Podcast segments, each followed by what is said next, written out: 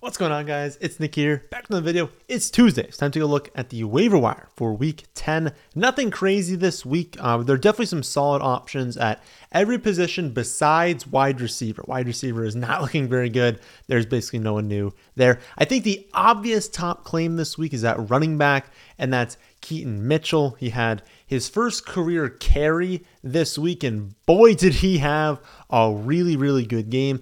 He only played 14 total offensive snaps, played 13 on special teams still, but he handled nine carries. So you think, okay, 14 snaps, nine carries, couldn't have done all that much. Commands one target on those 14 snaps as well, gains 138 rushing yards and a score, goes backwards four yards on that target. But point is, on the ground, he looked awesome. Um, also very encouraging. I think a lot of people look at the box score and be like, oh, it was all because of the blowout. No, Justice Hill was the one that got all those blowout snaps.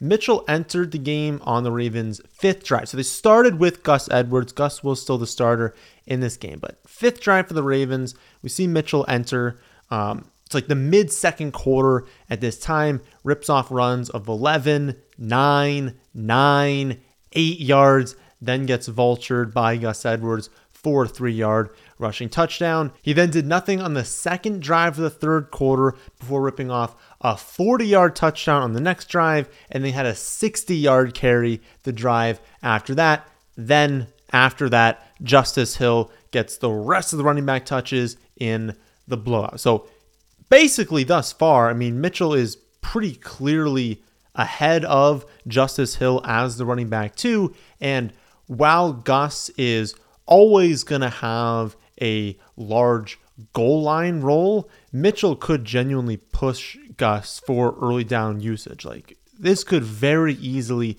be an early down split plus Mitchell getting passing down work, still mixing in at the goal line. I think all season they're going to probably bring Gus in to be that goal line back. And so Gus is still going to have, you know, that upside, going to take that away from Mitchell. But we saw this week, you know, has the 40 yard carry, scores from out there. And even if he's not scoring, you know, a ton of touchdowns, he'll have a few. They'll keep him in there a few times and he'll be highly efficient on the ground. So we don't want to overreact to a 14 snap game, be like, oh, he's going for 100 to score every week. He could pretty easily next week come out and have four carries for 13 yards. And we're like, oh, why did we go after him so heavily? I think the reason we want to, though, is just because of the potential. We're late enough in the season where, you know, if someone clearly looks like a very, very good ad rest of season, you should be willing to spend a lot of fab on them, spend a top claim on them, because there's only so many more possibilities to use that number one claim on. And also, there is a real chance that you can get like consistent, like 10 or 11 touches per game. And if it's coming on this offense with how explosive he looked in this game, then he needs to be a top option for everyone, even if you're not desperate for running back, just because that would be really, really good. 10 or 11 touches at running back on this offense would make him a potential start every single week and a really good start in specific matchups. You don't find that on free agency that much anymore. So um, bump it up or bump it down depending on if you need running back or not. I'm thinking around 20% of your fab. Again, if you, you have running backs you trust, you don't need to spend that if you're like, oh, I don't really care if I get them. All right, put in at least like 10% and see if you get them. Uh, if you really need running back, you're like, Nick, I'm going to lose if I don't get this kid. We'll obviously bump it up as much as you really want there, but I do think he's worth a number one claim. Um, after Mitchell, running back appeal definitely does start to fall off a tad. Um, we're still going after Charbonnet, especially after a second consecutive week where he outsnapped Ken Walker. Note that it was trailing. That's why he outsnapped him by so much, was like you know, the, the game script favored passing, in which case Charbonnet is going to get more snaps than Walker because Charbonnet gets all the third down snaps, all the clear passing down snaps, all the two minute snaps. And so when they're in these trailing scripts, it's going to be Charbonnet over Ken Walker for the rest of the season. Um, we can't start him yet, but he remains one of the highest upside handcuffs in fantasy. He's a running back one in any week that Ken Walker misses. Uh, again, you got to be stashing players like that, especially at this point in the season. Uh, I'd also look at Ty Chandler this week. Uh, Cam Akers towards Achilles, so we'll see what they decide to do with the other backups. But Chandler should be the direct backup at this point to Mattison. Um, Dobbs also looked really, really good last week. So while the Vikings won't be as good without Cousins, obviously it's going to be a downgrade going from Cousins to any quarterback that they could have realistically gotten. Um, Dobbs was probably the best option of someone they could have could have acquired, and so not as drastic of a drop off as it would have been had they not made that trade. Also, Chandler has looked really good this season. Uh, they basically never use him; like his touches are have been very limited, but he's clearly explosive. And you know, if they start to utilize him more, giving him like seven or eight touches a game, not going to be someone you're starting in an 8, 10, or 12 team league, but could he command a little bit of a larger role later on the season if he continues playing well? Maybe. So I don't think you're spending much fab to get him. If you want to throw 2% on him, sure. Maybe like a fifth, sixth, seventh claim, sure. Um, I don't think that's a bad idea. Honestly, if you know your league and you're like, I don't think anyone's going to go after him, just let him clear waivers and go and maybe add him after. It's still more of a speculative pick, but one that I think could work out. Uh, and the last running back is Rico Dowdle. Um, probably going to make Pollard owners throw up a little bit, but in deeper formats, I definitely at least look at them. Um, I highly doubt that they're ever actually going to bench Pollard. Like that's just not going to happen this season, no matter how he plays. Pollard is going to be the running back one. Um, and I maintain that he's getting super unlucky. We'll talk about him in tomorrow's trade video. Uh, but I maintain he's getting unlucky. I think he's going to have a breakout game soon. But Dowdle, like objectively, still looks very, very good out there. And if Pollard continues to struggle, maybe there's a chance that Dowdle gets a little bit more run later in the year. And so if you're in a deeper format, maybe that can help you out. Uh, the main appeal here is just handcuff. At this point of the season, you should be kind of using that bench. You should have your starting roster kind of start to figure out at this point.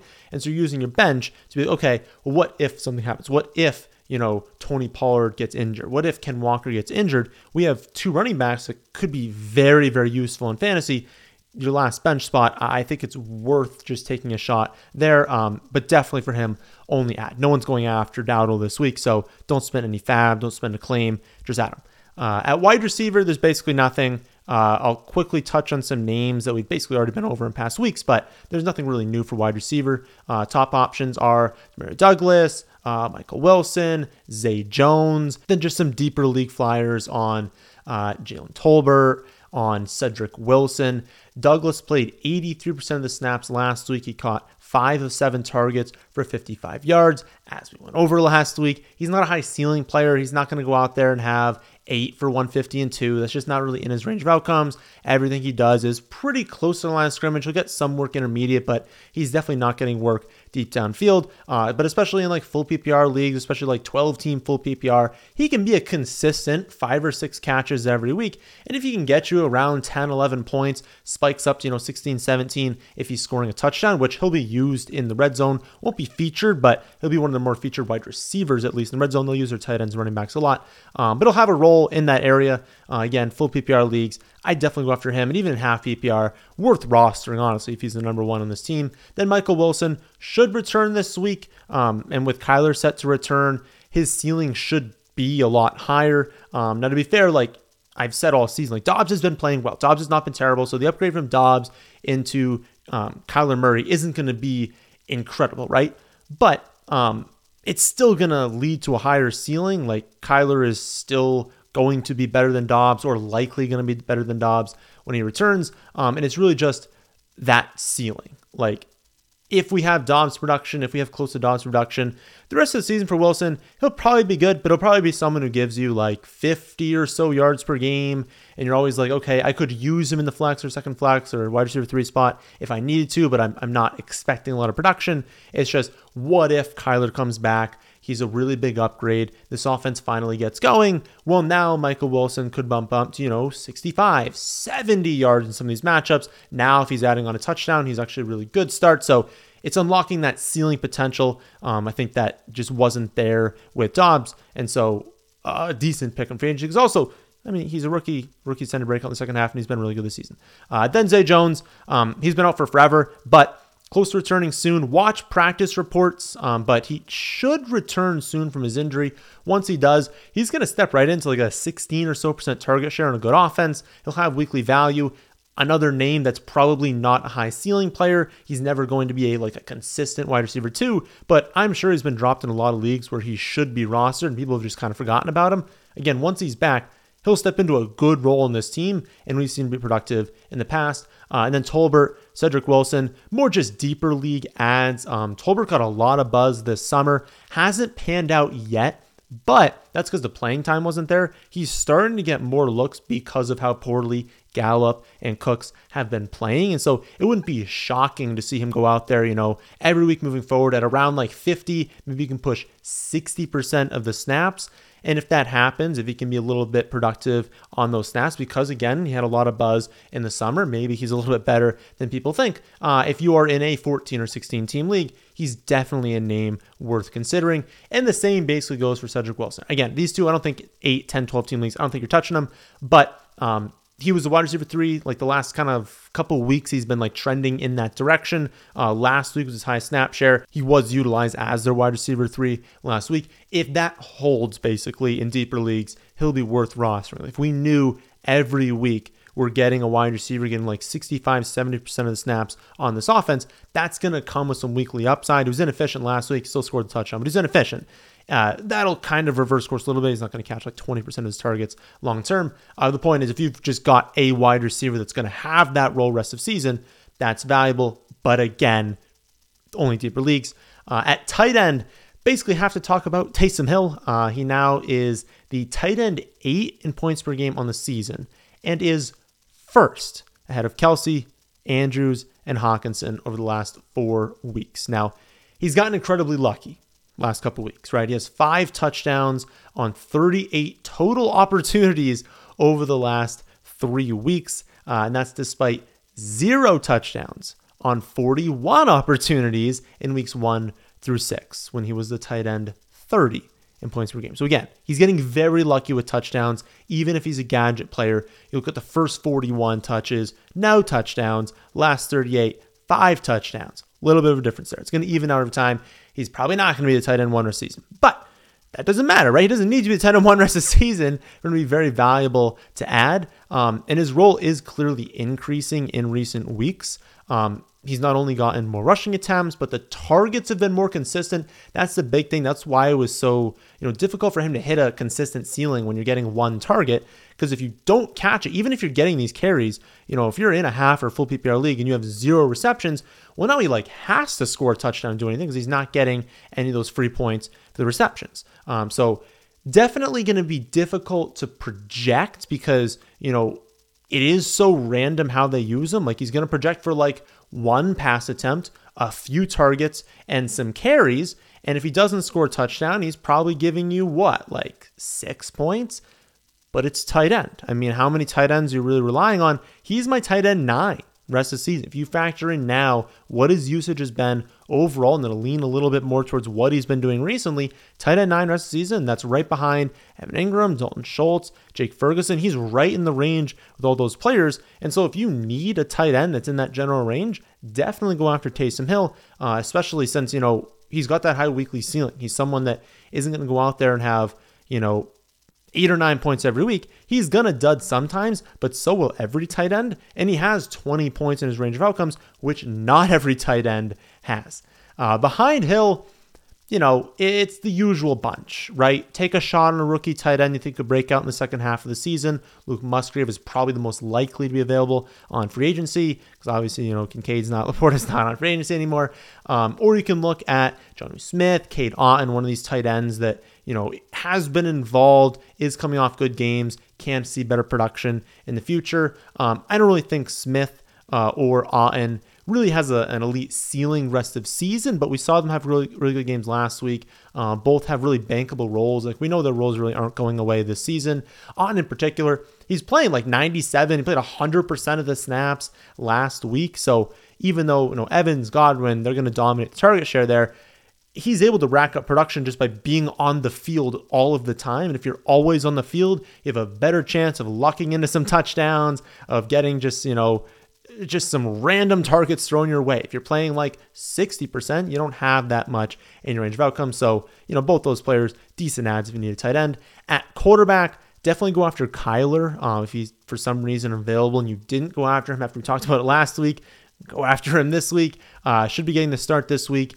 Uh, and while there's definitely a wide range of outcomes for how he's going to look, right? How much is he going to run it? How is he going to look passing it? Um, one of those possibilities for how he looks is good enough to be a top seven quarterback for a season, especially with you know how many injuries there have been at the position this season, and that's super valuable. So if that's available in free agency, you have to go after that. Um, I'd also definitely look at Joshua Dobbs. Um, he was fantastic, as we talked about earlier, like in relief last week, which is wild because he didn't even know the plays. Like he was walking into the huddle, like asking people, what do I have on this side? Like, what routes are you guys even running? Because I haven't had time to, you know, remember this entire playbook. And that just makes the fact that Arthur Smith has now lost two straight games to backup quarterbacks even better. Now that we know one of those backup quarterbacks didn't even know what plays were being run, and he still managed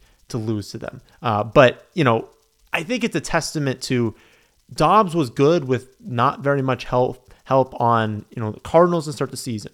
Now he moves over to the Vikings. Way better skill players, way better environment, way better coaching, like play calling. He's got upside. He has a ton of upside rest season. He's my quarterback nine rest of season and I'm sure he's available in free agency in a lot of leagues.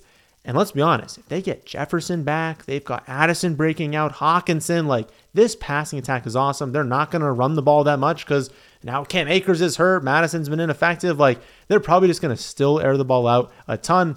A lot of upside for Dobbs rest season. After those two, pure streaming options. Uh, you've got Geno Smith versus the Commanders. That's the sixth best matchup for quarterbacks. Sam Howell at the Seahawks. That is the seventh best matchup for quarterbacks. And then Baker versus the Titans. Uh, pretty neutral matchup for quarterbacks, but I would say it's more positive for the Bucs because so much of the production flows through, as I said before, Evans and Godwin. Well, it's the best matchup for opposing wide receivers. And so you've got an amazing matchup for those two, well, that's going to translate over to Baker. Uh, maybe other positions don't have as great of matchups, but as so much flows through those two, Baker's going to have a good ceiling there. Um, but, you know, there's still going to be a lot of players that project better than Baker. That's probably for those of you in like competitive 12 team leagues when you got someone hurt run by or deeper leagues. Um, I would stick to the ones we mentioned before.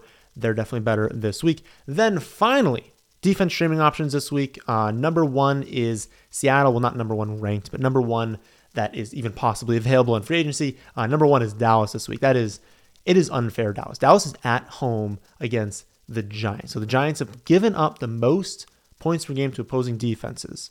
Are now on the road without Daniel Jones at Dallas. Like that is unfair, right? But number one that you could actually go after is Seattle. Uh, they're tied for seventh in points per game, taking on the Commanders team. It's allowed the fourth most points per game to opposing defenses. A lot of sacks this season. I will note, last two weeks they've been a lot better at preventing sacks, and Sam Howell is just playing awesome right now. So we could definitely see the Commanders do well, but it's still a good matchup for the Seahawks. Number two is the Bucs. Um, they're scoring like average amount on defense, uh, but they force teams into elevated pass play rates, and they'll get a whole matchup with Will Levis, who was sacked four times last week. If he has to throw the ball a lot, he could give up a lot of sacks. And he definitely made some ill advised throws. I think he only had one interception, but there were a few that were very iffy that could have turned into turnovers.